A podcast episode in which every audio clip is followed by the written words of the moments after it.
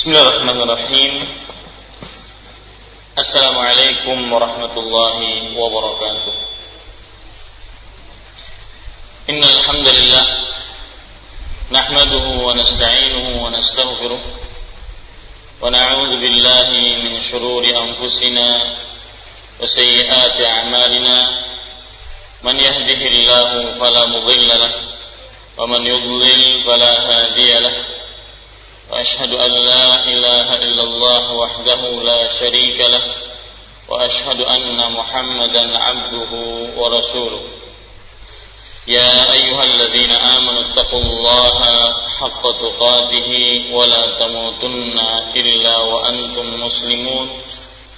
يا أيها الناس اتقوا ربكم الذي خلقكم من نفس واحدة وخلق منها زوجها وبث منهما رجالا كثيرا ونساء واتقوا الله الذي تساءلون به والأرحام إن الله كان عليكم رقيبا.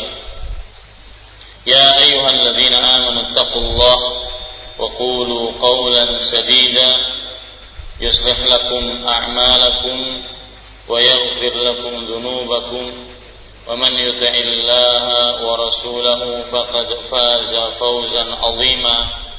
أما بعد فإن أصدق الحديث كتاب الله وخير الهدي هدي محمد صلى الله عليه وعلى آله وسلم وشر الأمور محدثاتها وكل محدثة بدعة وكل بدعة ضلالة وكل ضلالة في النار. Alhamdulillah kita bersyukur pada Allah Subhanahu wa taala pada hari ini hari Jumat, hari yang paling mulia di dalam sepekan bagi umat Nabi Muhammad sallallahu alaihi wa alihi wasallam tanggal 10 Safar 1435 Hijriah.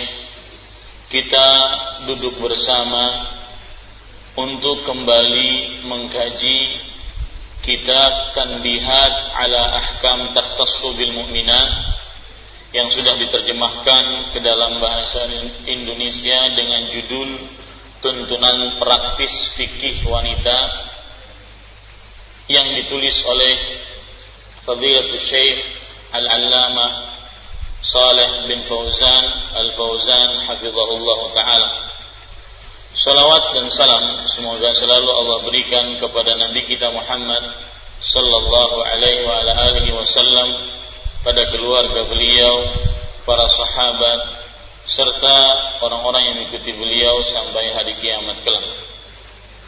Dengan nama-nama Allah yang husna dan sifat-sifat yang mulia, saya berdoa, Allahumma aslih lana dinana alladhi wa ismatu amrina وأصلح لنا دنيانا التي فيها معاشنا وأصلح لنا آخرتنا التي فيها معادنا واجعل الحياة زيادة لنا في كل خير واجعل الموت راحة لنا من كل شر Wahai Allah, perbaikilah urusan agama kami yang merupakan perisai diri kami dan perbaikilah urusan akhirat kami yang tempat kembali kami dan perbaikilah urusan dunia kami yang merupakan tempat tinggal kami.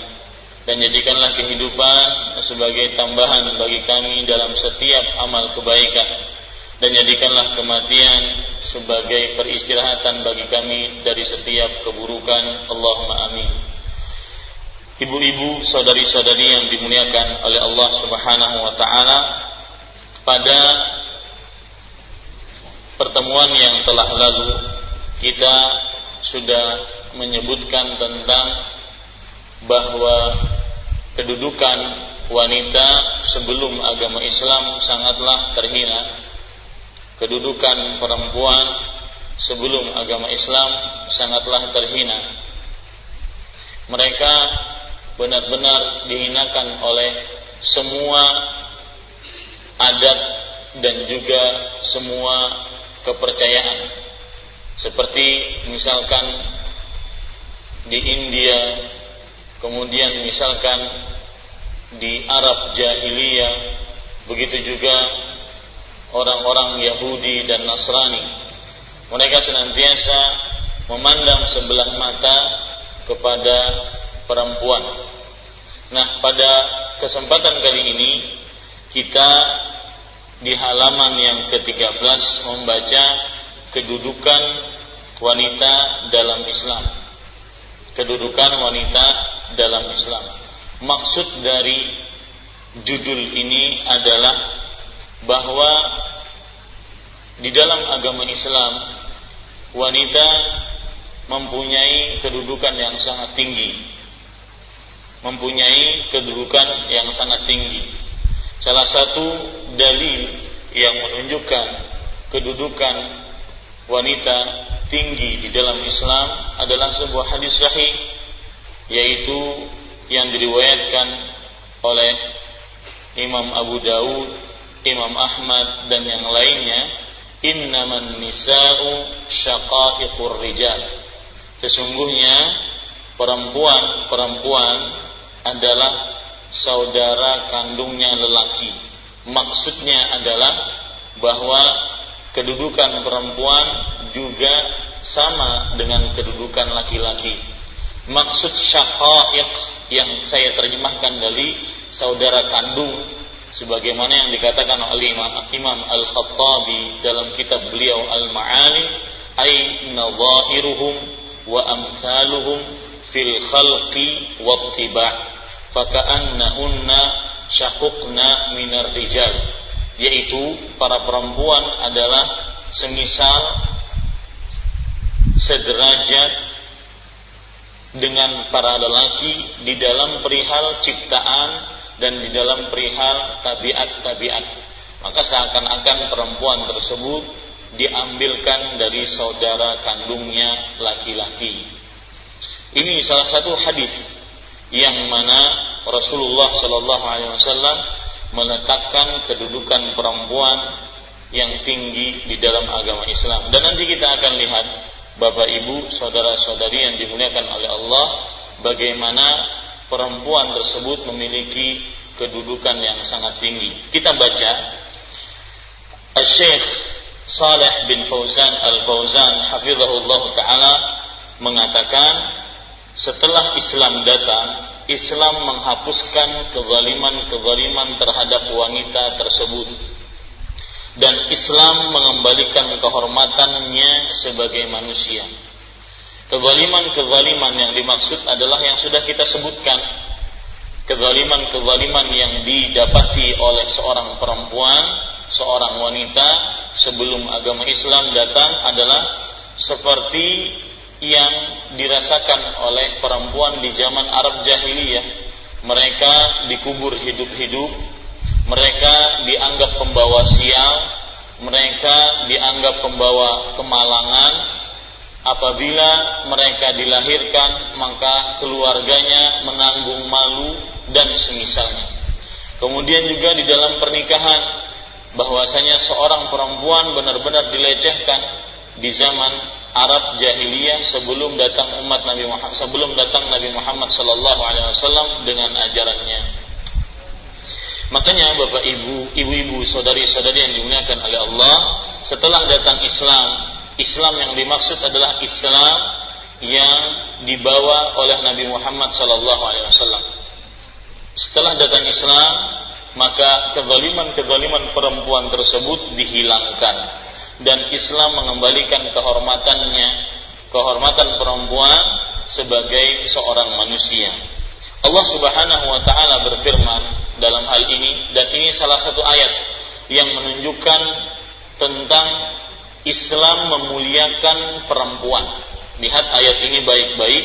Allah Subhanahu wa taala berfirman, "Ya ayyuhan nas, inna khalaqnakum min dzakarin wa untha." Artinya, wahai manusia, sesungguhnya kami ciptakan kalian dari laki-laki dan perempuan. Lihat sisi pendalilan. Ibu-ibu perhatikan baik-baik ya. Mungkin bisa papan tulisnya diletakkan di sini. Digeser. lihat ayat ini dan kemudian mari kita pahami sisi pendalilannya. Ayat ini, ibu-ibu, perhatikan artinya wahai manusia.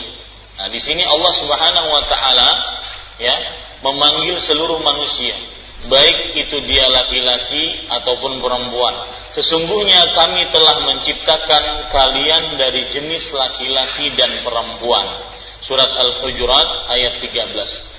Ibu-ibu, saudari-saudari yang dimuliakan oleh Allah, perhatikan kemudian perkataan Syekh Saleh Fauzan Al-Fauzan hafizahullah. Beliau mengatakan dalam ayat ini Allah Subhanahu wa taala menyebutkan bahwa wanita adalah sekutu bagi laki-laki dalam proses awal kejadiannya sebagai manusia. Lihat, wanita adalah saudara kandungnya laki-laki, sama laki-laki dan perempuan, yaitu mereka adalah makhluk-makhluk yang diciptakan oleh Allah. Tidak ada bedanya, baik laki-laki ataupun perempuan adalah makhluk-makhluk yang diciptakan oleh Allah Subhanahu wa taala. Dari si, jadi dari sisi pendalilan ayat ini bahwa agama Islam mengangkat derajat wanita adalah di dalam ayat ini Allah Subhanahu wa taala menjelaskan bahwa wanita adalah sama dengan laki-laki dalam perihal ya ingat baik-baik tidak semua sama tidak tetapi dalam perihal penciptaan bahwasanya wanita dan laki-laki perempuan dan laki-laki adalah makhluk ciptaan Allah Subhanahu wa taala. Semuanya sama. Ini Bapak Ibu, saudara-saudari yang dimuliakan oleh Allah Subhanahu wa taala. Sekarang perhatikan Bapak Ibu, saudara-saudari, kesamaan laki-laki dan perempuan juga dalam beberapa hal. Ya. Saya katakan sekarang judul kita apa? Kedudukan wanita dalam Islam. Artinya wanita di dalam Islam benar-benar ditingkatkan kedudukannya, dikembalikan dia sebagai manusia. Nah, bagaimana Islam mendudukan wanita pada kedudukan yang tinggi? Bagaimana Islam memuliakan wanita?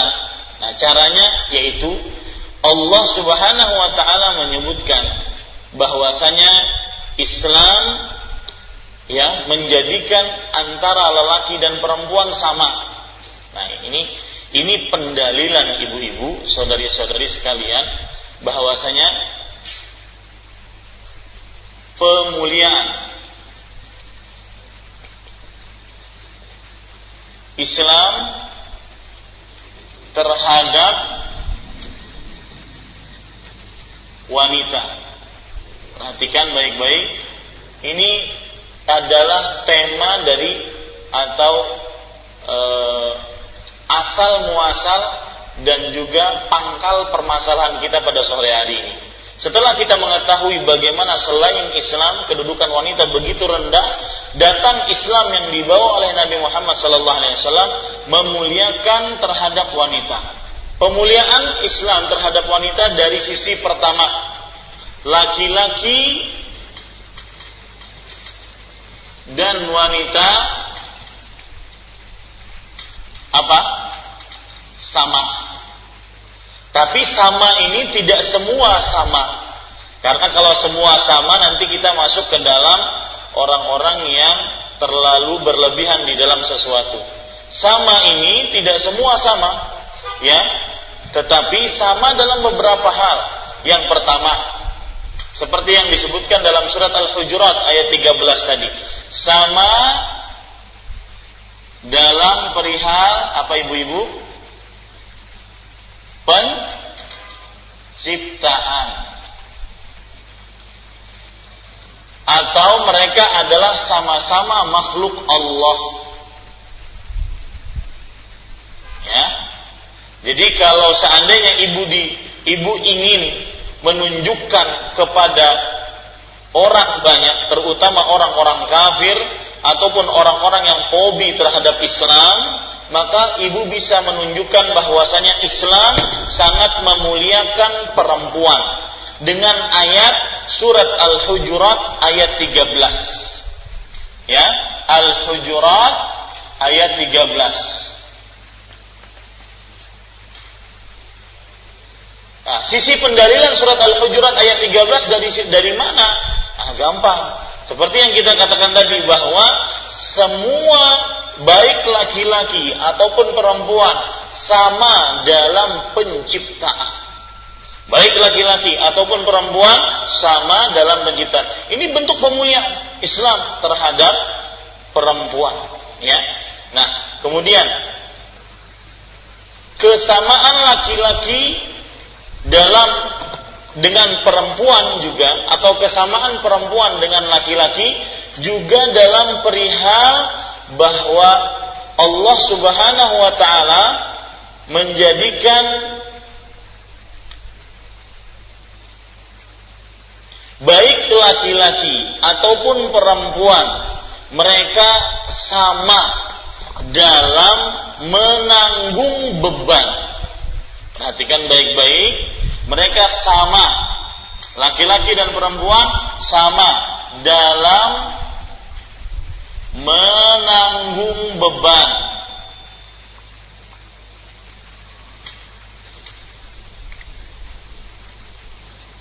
Syariat.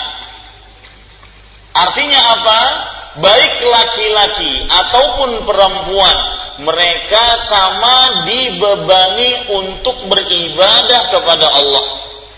Beban ibadah bukan hanya untuk laki-laki atau sebaliknya bukan hanya untuk perempuan, tetapi sama.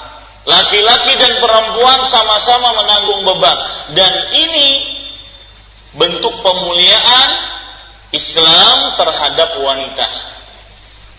Sebagian orang Arab jahiliyah atau sebagian kepercayaan-kepercayaan kuno mereka menganggap bahwasanya yang beribadah itu hanya perempuan.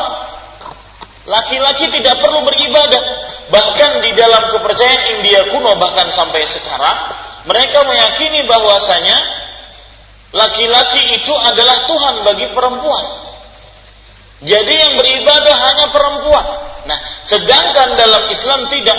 Islam mengangkat derajat wanita dengan cara bahwa baik laki-laki ataupun wanita sama-sama menanggung beban untuk menjalankan syariat Allah Subhanahu wa taala.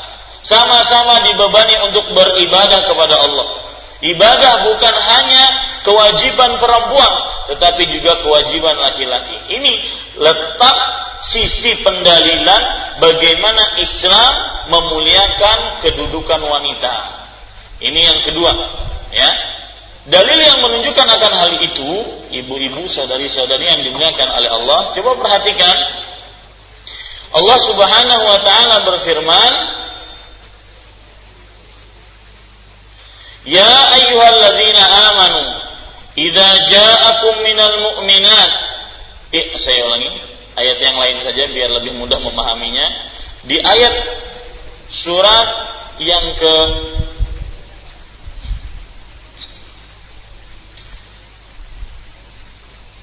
Surat yang disebut dengan surat Al-Qital ayat 19 Allah Subhanahu wa taala berfirman Fa'lam annahu la ilaha illallah wastaghfir li dzambika walil mu'minin.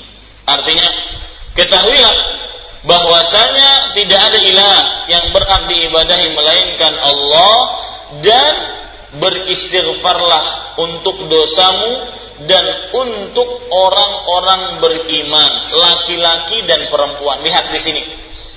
Ya yang diwajibkan beriman laki-laki dan perempuan.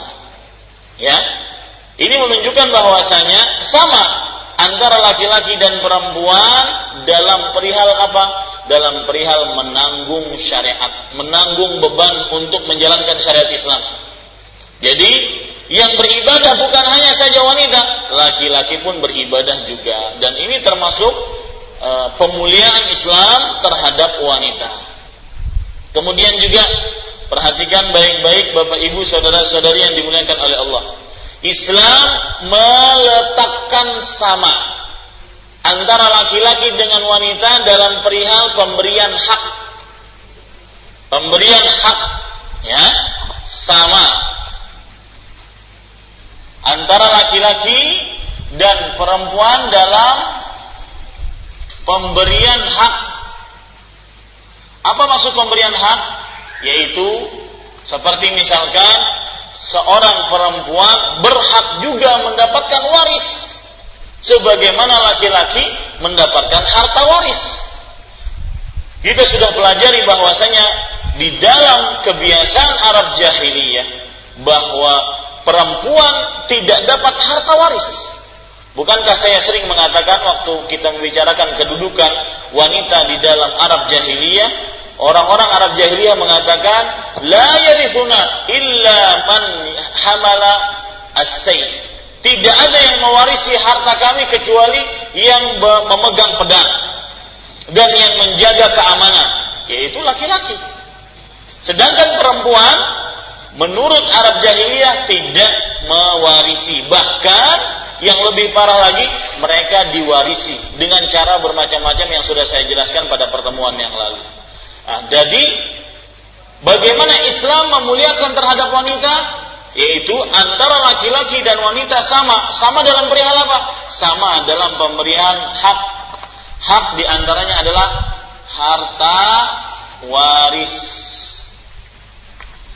dalil yang menunjukkan akan hal itu Allah Subhanahu wa taala berfirman di dalam Al-Qur'an lirrijali nasibum mimma iktasabu walin nisa'i nasibum mimma iktasabna Artinya laki-laki memiliki bagian dari apa yang telah mereka perbuat dan perempuan juga memiliki bagian dari apa yang telah mereka perbuat. Begitu.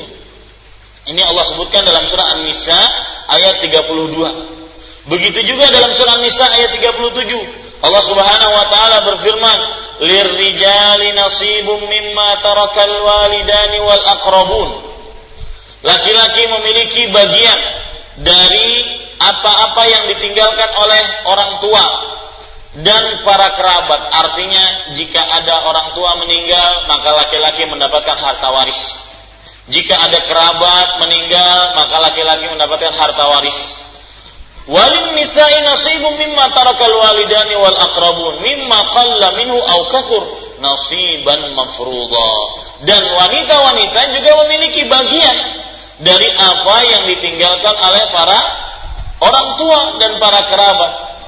Ya, lebih sedikit ataupun lebih banyak dan itu adalah bagian yang sudah diwajibkan. Nah, ini ya, ibu-ibu saudari-saudari yang dimuliakan oleh Allah Subhanahu wa taala. Kemudian juga kita bisa perhatikan Islam memuliakan perempuan dari sisi ya, perhatikan baik-baik antara laki-laki dan wanita sama dalam perihal apa? Sama dalam perihal mendapatkan hukuman. Baik pidana di dunia atau atau siksa di akhirat. Nah, ini ya. Ini menunjukkan juga bagaimana Islam memuliakan terhadap perempuan. Dari sisi laki-laki dan wanita sama dalam perihal mendapatkan hukuman baik pidana di dunia atau siksa di akhirat. Seperti apa? Contoh dalam perihal berzina. Allah Subhanahu wa taala berfirman dalam surat An-Nur ayat 2, "Az-zaniyatu waz-zani." Lihat, laki-laki dan perempuan. Seorang wanita yang berzina dan seorang lelaki yang berzina sama hukumnya. Tidak ada bedanya. Tidak seperti di zaman dahulu bahwasanya yang mendapatkan hukuman hanya wanita, laki-laki tidak mendapatkan hukuman. Ini tidak. Di zaman Islam, di zaman syariat Nabi Muhammad Shallallahu Alaihi Wasallam yang mendapatkan hukuman dua-duanya. Ya, ini bentuk pemuliaan Islam terhadap para perempuan. wanita pezina dan laki-laki pezina, fajlidu kulla wahidin minhuma mi'ata jaldah.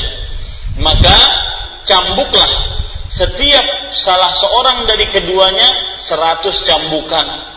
Yaitu apabila wanita dan laki-laki ini belum menikah.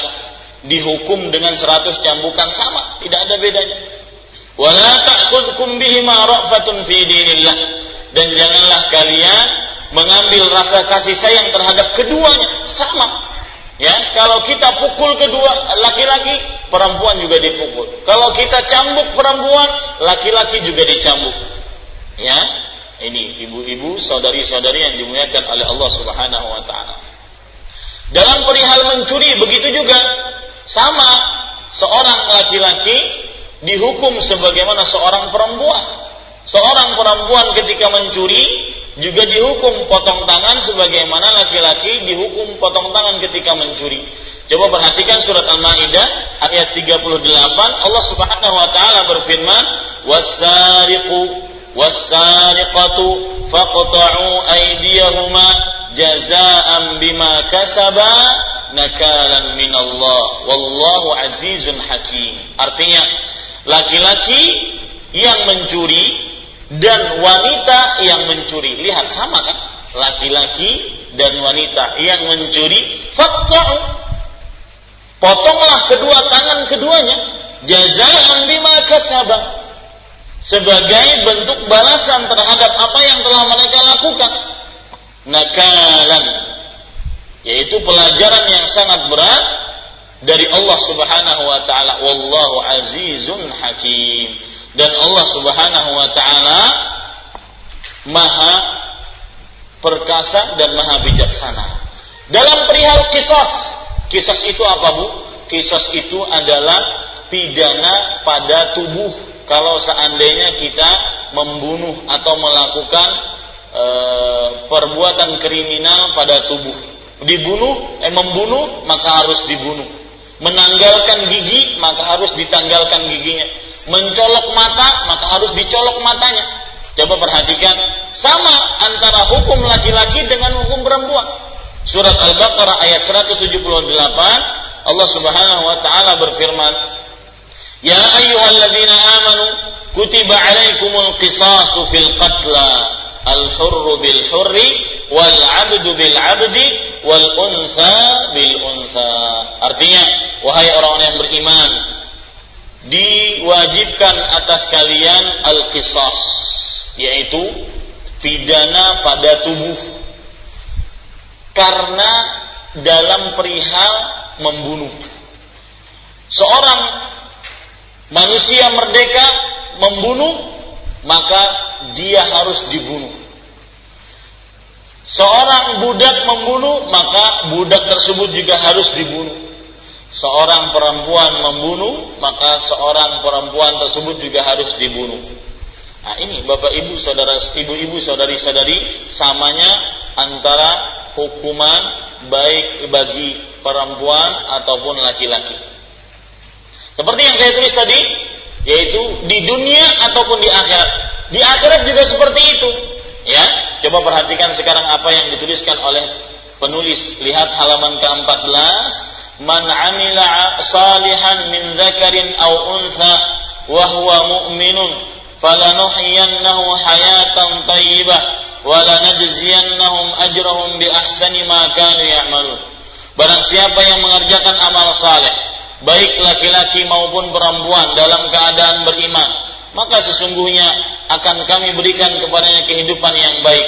Sesungguhnya akan kami berikan balasan kepada mereka dengan pahala yang lebih baik dari apa yang telah mereka kerjakan. Ini juga bentuk kesamaan antara laki-laki dengan perempuan sama dalam mendapatkan pahala. Sudah kita tulis belum?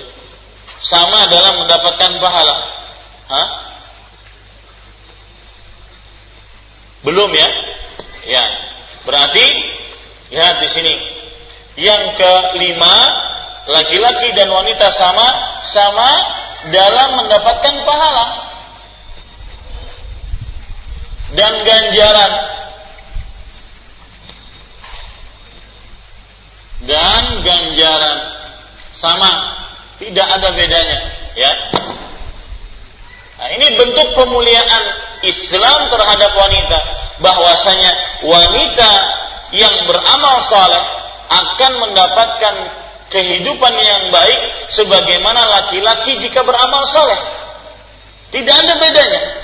Nah, ini bentuk pemuliaan Islam terhadap uh, terhadap wanita. Bahwasanya wanita yang beramal saleh, beriman dan beramal saleh, dia akan mendapatkan pahala di dunia yaitu kehidupan yang baik dan akan mendapatkan ganjaran di akhirat yaitu dengan ganjaran yang lebih baik dari apa yang telah mereka perbuat.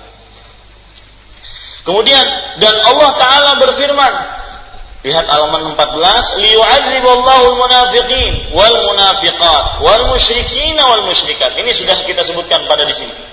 Ya, bahwa laki-laki dan wanita sama dalam perihal mendapatkan hukuman baik di dunia ataupun siksa di akhirat.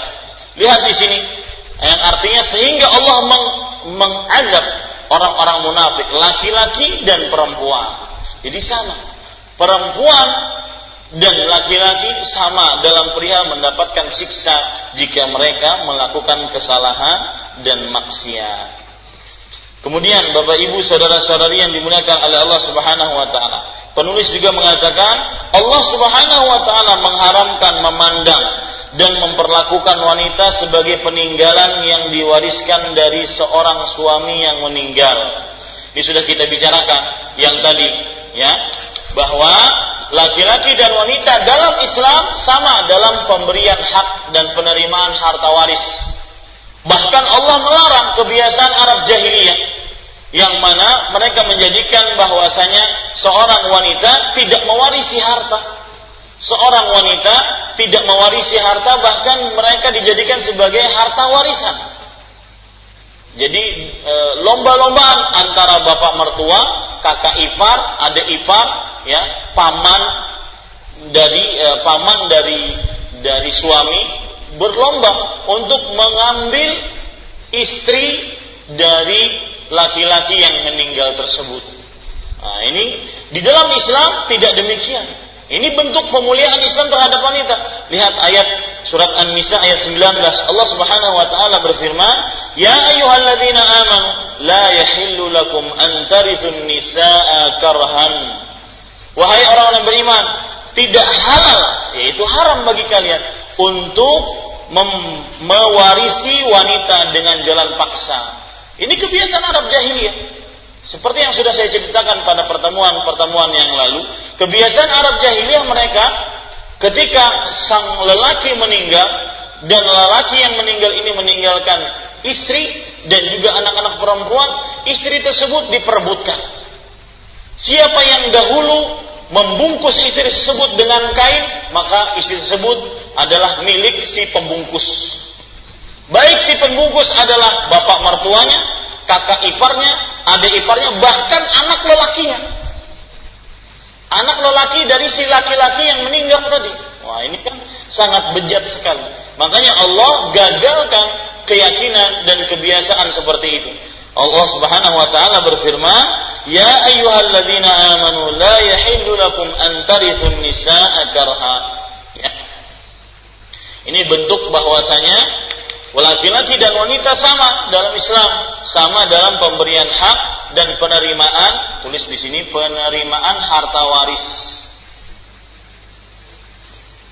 Ya, penerimaan harta waris. Baik.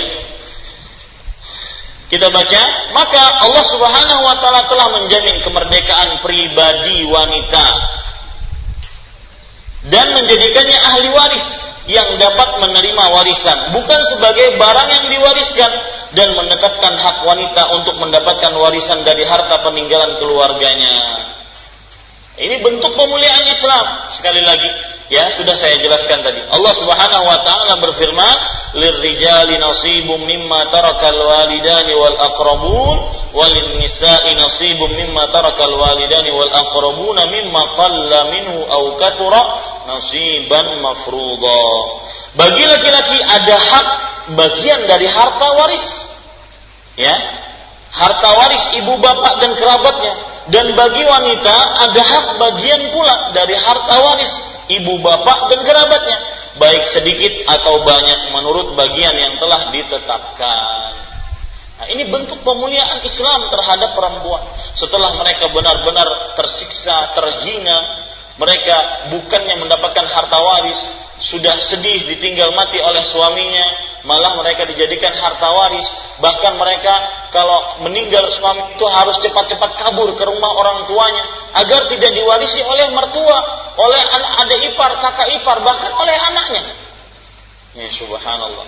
Ya, ibu-ibu, saudari-saudari, bagaimana Islam memuliakan terhadap wanita.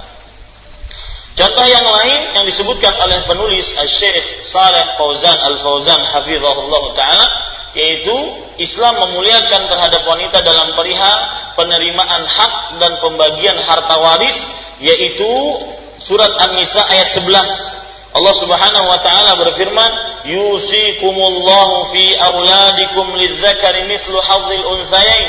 Fa in kunna nisaa fawqa ithnatayn falahunna thulutha ma tarak wa in kanat wahidatan falahan nisf. Di eh, Allah mensyariatkan bagi kalian tentang pembagian harta waris untuk anak-anak kalian. Nah, saya nasihatkan kepada ibu-ibu saudari-saudari sekalian ingin benar-benar memahami masalah waris mewarisi, masalah faraid dalam bahasa Arabnya, masalah pembagian harta waris, maka pahami baik-baik surat An-Nisa ayat 11, 12 dan 13. Ya, ayat 11 ini mula-mula Allah Subhanahu wa taala menjelaskan tentang hukum waris. Lidzakari mithlu hadzil.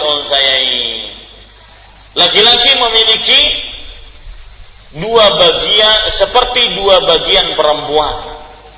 Ya. Nah, mungkin ada yang bertanya, uh, adilnya samanya dari mana Ustaz? satu laki-laki ya dibagi dua perempuan. Jadi satu banding setengah jadi satu banding setengah dua satu ini laki-laki ini perempuan. Jika laki-laki mendapatkan satu maka perempuan mendapatkan setengah. Jika laki-laki mendapatkan dua maka perempuan mendapatkan satu. Lidzakari Ya, perhatikan di sini Allah berfirman, bagian seorang anak laki-laki sama dengan bagian dua anak perempuan. Bagian seorang anak laki-laki sama dengan bagian dua anak perempuan. Yaitu satu orang perempuan mendapatkan setengah, satu orang laki-laki mendapatkan satu. Nah, samanya dari mana Ustaz? Oh, samanya sangat mudah sekali maka kita katakan bahwasanya Allah Subhanahu wa taala mensyariatkan dalam beberapa syariatnya perempuan banyak mendapatkan harta di antaranya harta mahar kemudian harta waris kemudian hadiah kemudian juga pemberian nafkah dari sang suami. Itu semua didapati oleh perempuan. Adapun laki-laki dia yang memberi nafkah. Kemudian dia yang memberikan mahar, dia yang mendapatkan bagian sisa dari pembagian harta waris terkadang. Nah ini ibu-ibu sadari-sadari. Jadi ini pembagian yang sangat adil dan rata, sama dari Allah Subhanahu wa taala. Lidzakari mithlu hadzal unthayain, fa kunna nisaan fawqa ithnatain falahunna thulutha ma.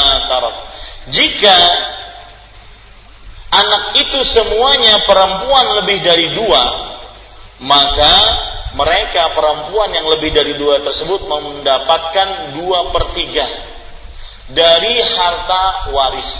Dua per tiga dari harta waris. Jadi kalau seandainya kita punya anak perempuan banyak, kemudian kita meninggal, saya meninggal, maka anak-anak perempuan saya itu nanti mendapatkan dua per tiga.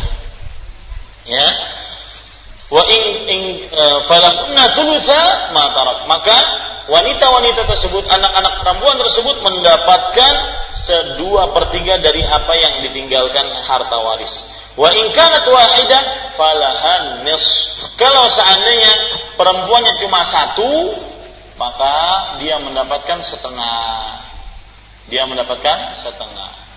Seperti yang Allah sebutkan tadi, lidzakari mithlu hadzil. Ini ayat juga menunjukkan pemuliaan Islam terhadap wanita. Dari sisi bahwasanya wanita akhirnya di dalam agama Islam yang dibawa oleh Nabi Muhammad sallallahu alaihi wasallam mendapatkan harta waris. Masya Allah. Ya,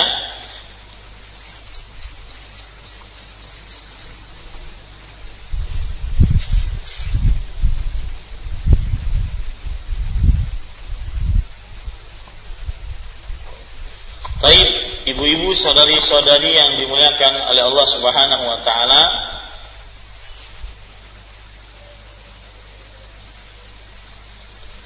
Sekarang sudah jelas bagi kita bahwasanya Islam benar-benar memberikan pemuliaan terhadap atau kemuliaan terhadap para wanita. Ya, kemuliaan terhadap para wanita. Banyak sekali ayat-ayat yang menunjukkan tentang kesamaan laki-laki dan perempuan dalam perihal mendapatkan janji-janji Allah. Baik berupa surga ataupun nikmat-nikmat di surga. Ya dan tidak ada bedanya laki-laki dengan perempuan.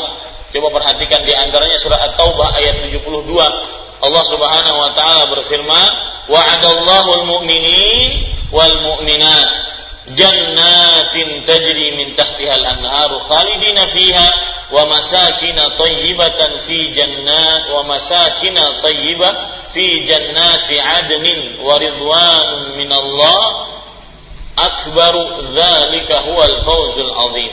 Allah telah menjanjikan kepada laki-laki yang beriman dan wanita-wanita yang beriman. Lihat sama janji Allah kepada mereka sama, baik laki-laki ataupun perempuan. Yang penting beriman. Apa janjinya? Surga-surga yang mengalir di bawahnya sungai-sungai. Mereka kekal di dalamnya, tempat tinggal tempat tinggal yang baik, ya. Dan mereka e, di dalam kebun-kebun atau surga-surga Aden dan mereka mendapatkan ridho dari Allah Subhanahu wa taala. Hal itu lebih besar dan itu adalah kemenangan yang sangat besar. Ini menunjukkan ibu-ibu, saudari-saudari sekali lagi Islam memuliakan wanita dari sisi ada beberapa kesamaan antara wanita dengan laki-laki. Tapi tidak semua sama. Nanti kalau seandainya semua sama, maka akan terjadi ter, sikap terlalu berlebih-lebihan. Dan apa pun itu, jika terjadi sikap terlalu berlebih-lebihan, maka dilarang dalam agama Islam. Kita baca selanjutnya ibu-ibu saudari-saudari yang dimuliakan oleh Allah biar kita selesaikan sampai halaman ke-18. Lihat. Halaman 16 demikian seterusnya yang Allah Subhanahu wa taala jelaskan tentang pembagian waris yang diberikan kepada wanita sebagai haknya, baik ia seorang ibu, ia anak wanita, saudara perempuan, atau sebagai seorang istri. Karena dalam pembagian harta waris, ibu dapat harta dapat harta waris, istri dapat harta waris, saudari perempuan dapat harta waris, kemudian anak-anak perempuan dapat harta waris. Nah, ini menunjukkan benar-benar Islam memuliakan memuliakan perempuan. Adapun dalam hal beristri bagi seseorang Allah Subhanahu wa taala memberikan batas tertentu dengan jumlah paling banyak empat orang istri dengan syarat orang tersebut mampu berbuat adil di antara istri-istrinya dan Allah Subhanahu wa taala mewajibkan mereka menggauli mewajibkannya menggauli mereka dengan baik. Nah, ini pemuliaan Islam terhadap terhadap kaum wanita dari sisi apa? Bahwasanya seorang lelaki boleh menikahi lebih dari satu perempuan tetapi dengan batas. Tidak seperti di zaman Arab jahiliyah yang tidak punya batas. Dan juga tidak seperti di zaman Arab jahiliyah yang mana sudah tidak punya batas tetapi tidak dijadikan istri tidak juga dicerai. Ya digantung istri tersebut. Ya tidak boleh dia menikah dengan menikah dengan laki-laki yang lain nah ini termasuk dari Eh, kebejatan akhlak atau perbuatan orang-orang Arab jahiliyah. Adapun dalam Islam Allah Subhanahu wa taala berfirman, "Fankihu ma tabalakum minan nisa matna wa thulatha wa rubah." Nikahi bagi kalian dari perempuan itu dua, tiga, empat. Fa in tibna lakum an syai'in minhu nafsan hani'an. Jika uh, dalam ayat yang lain jika kalian tidak mampu fawahidah jika kalian tidak mampu berbuat adil maka hanya boleh satu saja ini termasuk ke uh, kemuliaan atau pemberian kemuliaan oleh Islam terhadap para wanita Kemudian juga ada ayat yang berbunyi Allah Subhanahu wa taala berfirman, "Wa ashiruhunna bil ma'ruf." Ini perintah Allah Subhanahu wa taala kepada perempuan agar Allah Subhanahu wa taala eh, agar para suami, para lelaki istrinya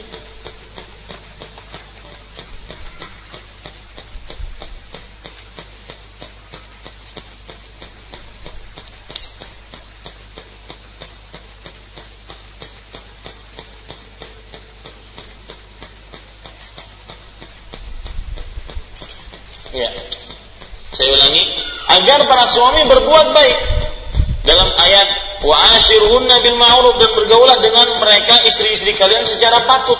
Itu dengan baik, tidak boleh seasalnya, tidak boleh seperti yang dilakukan oleh orang-orang Arab jahiliyah. Apalagi kalau mereka haid, ya, seenaknya laki-laki tersebut memperlakukan seorang perempuan dihinakan, dicampakkan, Nah ini termasuk pemulihan Islam terhadap para perempuan. Ya, Allah Subhanahu wa taala menjadikan mahar mas kawin sebagai hak wanita dan memerintahkan untuk memberikannya kepada kepadanya dengan sempurna kecuali wanita tersebut memberikan kelonggaran untuk itu yang keluar dari kebaikan hatinya. Ini juga termasuk dari pemulihan Islam terhadap para perempuan, yaitu wajibnya kepada seorang perempuan diberikan mereka harta maharnya sebelum menguasai mereka, sebelum bisa bergaul dengan mereka, maka harus wajib memberikan maharnya. Ya, wajib seorang perempuan memberikan maharnya. Kalau eh seorang laki-laki memberikan maharnya. Coba perhatikan Allah Subhanahu wa taala berfirman, "Wa atun nisaa sadaqatihinna nihlah wa in fa in tibna lakum an syai'in minhu nafsan fakuluhu hani'an mari'an." Artinya, dan berikanlah mas kawin mahar kepada wanita yang kamu nikahi sebagai pemberian dengan penuh kerelaan. Kemudian jika mereka menyerahkan kepadamu sebagai dari sebagian dari mas kawin itu dengan senang hati, maka makanlah pemberian itu sebagai makanan yang menyenangkan. Ayat ini menunjukkan bahwa Allah memerintahkan dan perintahnya wajib bagi laki-laki yang ingin menikahi perempuan maka wajib baginya bayar mahar. Ya. Kemudian di halaman yang ke-18 Syekh Saleh Fauzan hafizahullah taala mengatakan Allah telah menjadikan wanita sebagai pimpinan yang dapat memerintah dan melarang di dalam rumah suaminya sebagai ratu rumah tangga bagi anak-anaknya. Sebagaimana laki-laki adalah pemimpin keluarga, perempuan juga pemimpin rumah suaminya dan juga ratu bagi bagi eh, anak-anak suaminya. Sebagaimana dalam sebuah hadis riwayat Bukhari, Nabi Muhammad sallallahu alaihi wasallam bersabda, "Al-mar'atu ra'iyatun fi baiti zawjiha wa mas'ulatun an ra'iyatiha." Wanita adalah pemimpin di dalam rumah suami dan akan dimintai pertanggungjawaban terhadap kepemimpinannya. Dan Allah Subhanahu wa taala mewajibkan kepada suami untuk memberikan nafkah pakaian dengan baik terhadap istri tersebut. Kalau kita perhatikan setelah kita melihat pemuliaan Islam terhadap wanita dari sisi laki-laki dan sama dalam beberapa perihal satu dua tiga empat lima maka yang kedua pemuliaan Islam terhadap wanita dari sisi kalau kita perhatikan apa yang dituliskan oleh penulis adalah poligami dibatasi ya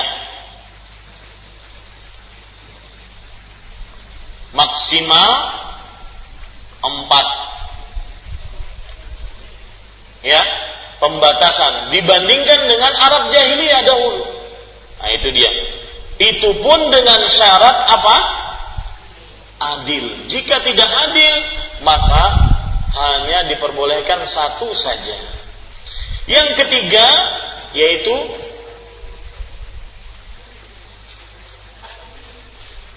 ya ya. Yang ketiga yaitu seorang perempuan eh, laki-laki atau persisnya suami diwajibkan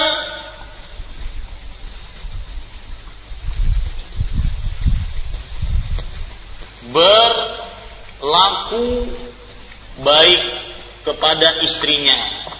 Tidak semena-mena dalam bermuamalah dengan istrinya ketika memanggil, ketika meminta sesuatu, ketika berhubungan, ya tidak semena-mena. Wa ashiruhunna bil ma'ruf. Kemudian pemulihan Islam terhadap perempuan juga yaitu harus dibayar apa? mahar. Baru berhak untuk menggauli dan merasakan kenikmatan dengan perempuan tersebut. Harus bayar maharnya. Ya, baik itu secara tunai dan kalau seandainya wanita tersebut akhirnya merelakan tidak secara tunai, maka diperbolehkan. Kemudian yang kelima, kita bisa perhatikan Islam memuliakan perempuan dari sisi wanita juga pemimpin di dalam rumah suaminya pemimpin di dalam rumah suaminya dan menjadi penanggung jawab atas anak-anak suaminya. Nah, ini ibu-ibu saudari-saudari yang dimuliakan oleh Allah Subhanahu wa taala sebagai bentuk pemuliaan Islam terhadap wanita. Sebagai bentuk pemuliaan Islam terhadap wanita. Mungkin diangkatkan. Ya, Cukup itu ya, ibu-ibu, saudari-saudari yang dimuliakan oleh Allah, mudah-mudahan bermanfaat.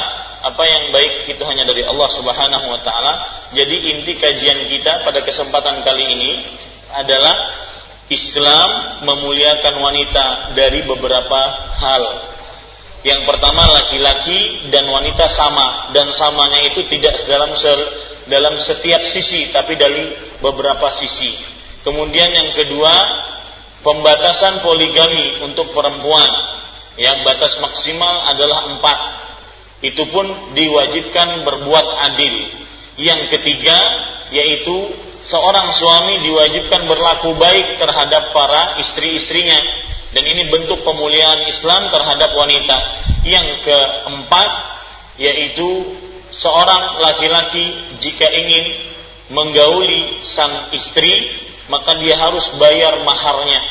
Ya, yang kelima yaitu seorang perempuan juga pemimpin di rumah suaminya dan bertanggung jawab atas apa-apa yang terjadi pada anak-anak suaminya.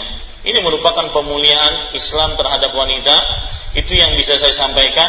Insya Allah minggu depan akan kita lanjutkan bentuk-bentuk pemuliaan Islam terhadap wanita dari sisi-sisi lainnya yang akan saya tambahkan dari apa yang disebutkan oleh penulis uh, Syekh Dr. Al-Allama Saleh Fauzan Al-Fauzan hafizahullah taala. Apa yang baik itu hanya dari Allah Subhanahu wa taala, apa yang buruk itu dari saya pribadi dan dari syaitan. Saya mohon ampun kepada Allah Subhanahu wa taala dan memohon maaf kepada ibu-ibu saudari-saudari sekalian jika ada salah-salah kata dan kelakuan apa yang uh, kita cukupkan sallallahu nabi Muhammad walhamdulillahi rabbil alamin silahkan jika ada pertanyaan nah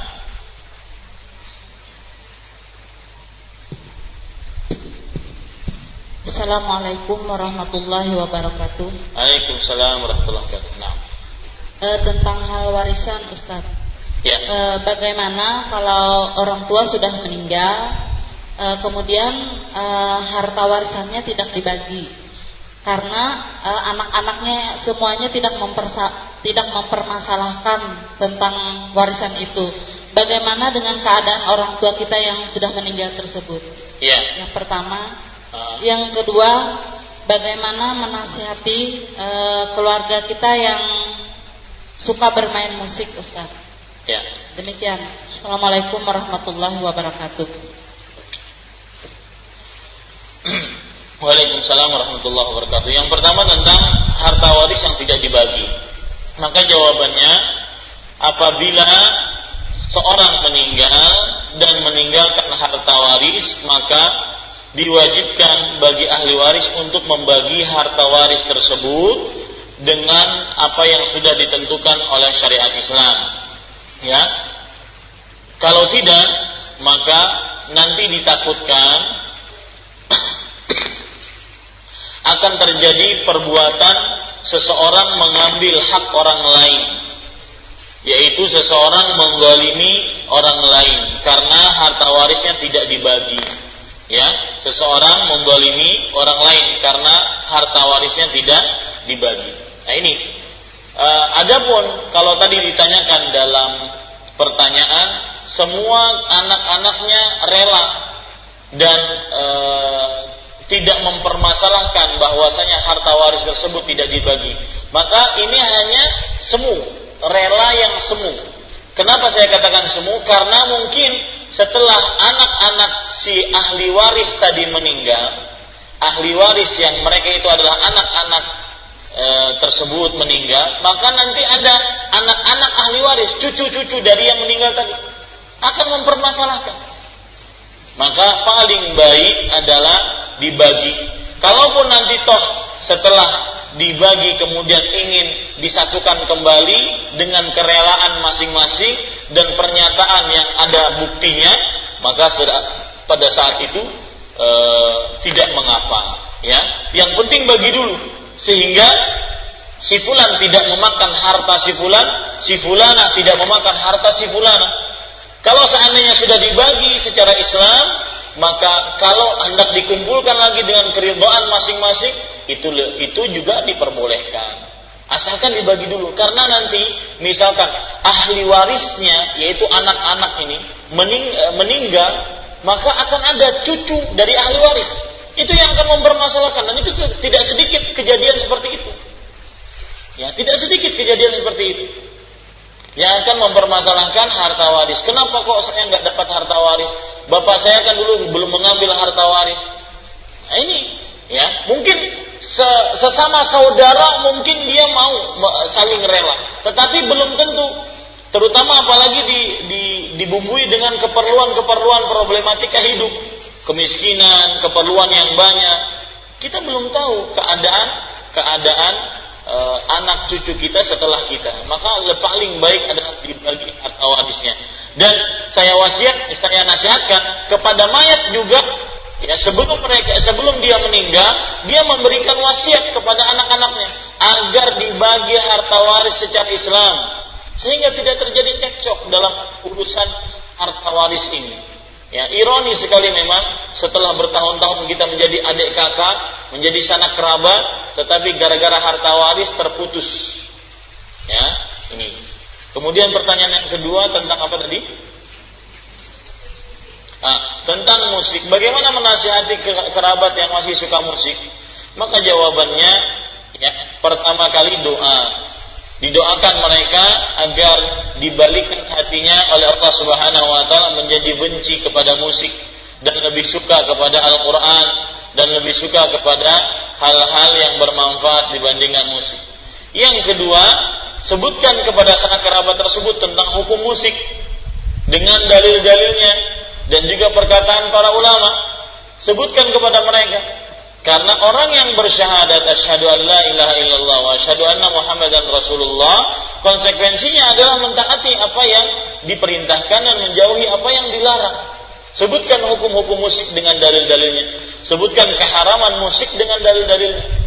Kemudian yang ketiga, sebutkan ancaman-ancaman orang-orang yang tidak taat kepada Allah dan Rasulnya. Mudah-mudahan dengan hal seperti itu dimudahkan seseorang menerima hidayah untuk meninggalkan musik yang mana musik itu adalah pemabuk jiwa lebih memabukkan daripada khomer yaitu khomer-khomer yang panas. Wallahu a'lam. Nah. Silahkan. Waalaikumsalam warahmatullahi wabarakatuh. Pakai mic. Ustaz, saya ingin bertanya, bolehkah e, warisan itu dibagi? Misalnya kita punya anak laki-laki satu, perempuan satu, jadi dibagi dua gitu. Bolehkah dalam Islam, Ustaz? Dibagi dua berarti setengah-setengah gitu. Iya. Nah, maka ini bertentangan dengan apa yang Allah Subhanahu wa taala sebutkan tadi. Hmm. Lidzakari mithlu hadzil unsayain. Ya. Laki-laki mempunyai satu bagian seperti bagian dua perempuan. Jadi tentunya ya kalau seandainya perempuan mendapatkan setengah, maka laki-laki mendapatkan satu bagian. Wallahu a'lam. Misalnya anak laki-laki itu dia mau Ustaz dibagi dua aja katanya sama. Ini sama kasusnya dengan tadi Bu. Ya, jangan mau-mau di awal. Ya, bagi dulu sesuai syariat, habis itu kalau dia mau ngasih kepada adiknya silahkan. Ini lebih selamat dibandingkan mau nanti di, di, di belakang dia akan minta dan akan menjadi cekcok di antara keluarga. Lebih baik bagi sesuai syariat dan petunjuk Allah adalah petunjuk yang berdasarkan wahyu dan Allah lebih mengetahui kebutuhan dan juga kebaikan untuk makhluk-makhluknya. Makanya bagi dulu sesuai dengan syariat. Setelah itu jika anak lelaki ingin memberikannya kepada saudari perempuannya, maka itu hak dia. Beda dengan kalau belum dibagi, ya udahlah bagi setengah-setengah. Kita kita kan tidak tahu apakah dia ridho atau tidak ridho, dia terpaksa atau tidak terpaksa. Kita tidak tahu. Itu itu perkara hati. Mungkin setelah kita meninggal, ya, kita akan misalkan ibunya masih hidup, yang meninggal adalah sang bapak. Mungkin setelah ibu meninggal akan dipermasalahkan oleh oleh pihak eh, anak-anak e, lelaki Nah ini jangan sampai seperti itu ya. Wallahu a'lam. Nah. Silakan yang lain.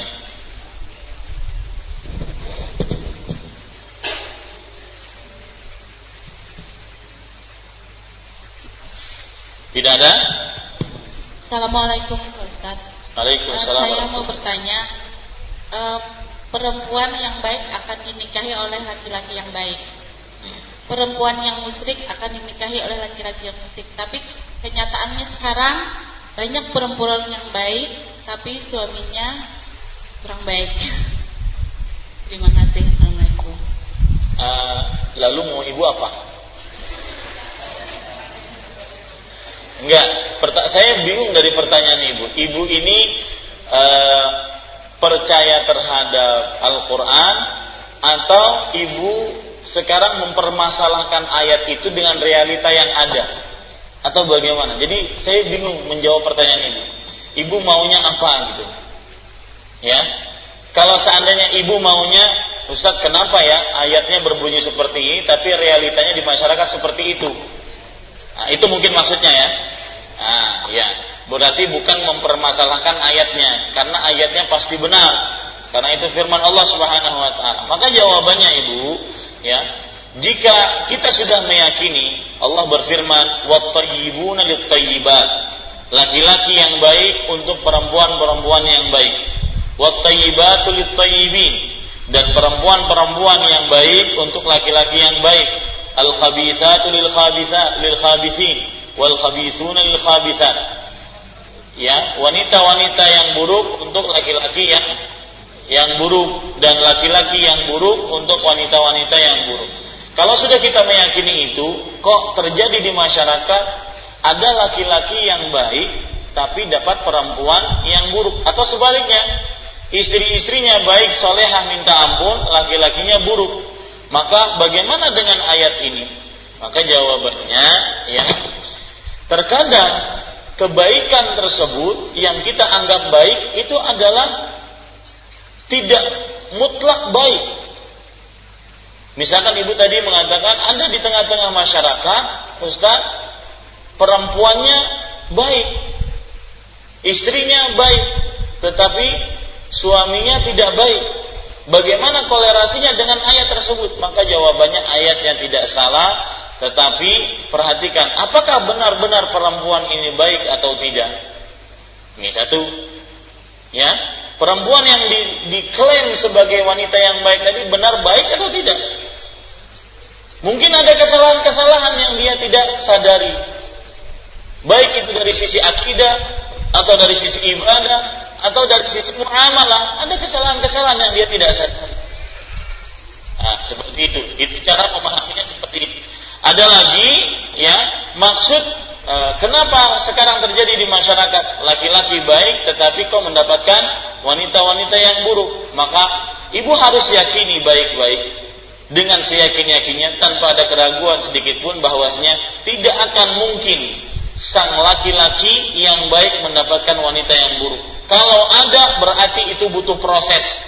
Nanti wanita tersebut akan mendapatkan laki-laki yang baik Ya, wanita yang baik tadi akan mendapatkan laki-laki yang baik. Baik dia mungkin akan cerai dengan suaminya, kemudian nanti dia akan mendapatkan suami yang baik. Atau suami tersebut akan membutuhkan proses menjadi laki-laki yang baik. Nah, itu dia cara memahaminya seperti itu, Bu. Wallahu a'lam. Nah, cukup? Ya, kita cukupkan dengan kafaratul majlis. Subhanakallah bihamdika asyhadu an la ilaha illa anta astaghfiruka wa atubu ilaik. Terima kasih atas perhatiannya. Jazakumullahu khairan. Mudah-mudahan menjadi ilmu yang bermanfaat. Subhanakallah bihamdika asyhadu an la ilaha illa anta astaghfiruka wa atubu ilaik. Wassalamualaikum warahmatullahi wabarakatuh.